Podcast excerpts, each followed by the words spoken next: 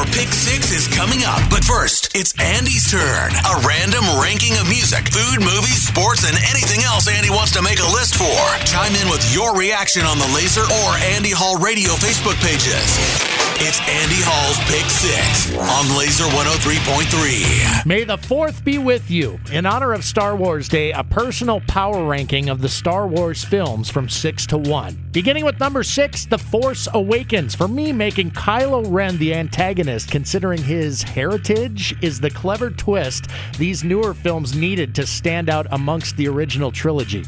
Add to that some likable characters in Rey, Finn, and Poe, and you've got a very solid Star Wars film for a new generation. Number five, The Last Jedi. The middle chapter of the sequel trilogy is far from perfect. See General Leia's exit. But it also contains some iconic scenes that stand up next to the absolute best that Star Wars has ever given us. Rey and Kylo Ren's lightsaber lambada, for example. So good. Number four, Rogue One. Though only indirectly associated with the original storylines, this film was a refreshing peek into what's possible when exploring the potential expansion of the Star Wars universe. I remember absolutely loving this one the first time I saw it. So much so, I bought a ticket to the next showing and watched it a second time. Number three, Episode 6 Return of the Jedi. If you've pegged me as a purist when it comes to Star Wars, congratulations. Nailed it! Everything that has been done since is seen through the prism of and compared to the original trilogy.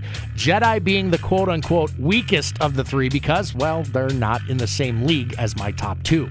A very solid number two for me is episode four, A New Hope, the original. Its impact cannot be overstated, even as I pontificate on it 45 years after its theatrical release. The instant attention grabbing opening montage, to the instant love for the main characters as they're introduced, to the brilliant choreography and storyline, the more I think about it, episode four is actually more like a 1B than a 2. My 1A, Rise of Skywalker. Just kidding.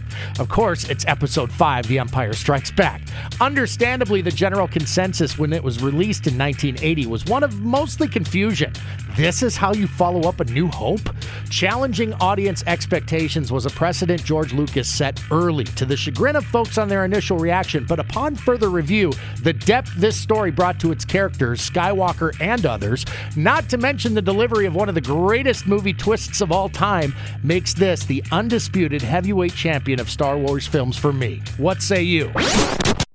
That was Andy Hall's Pick Six. Looking for your thoughts and opinions on the Laser or Andy Hall Radio Facebook pages. Stay tuned. Your Pick Six is coming at the top of the hour on Laser 103.3.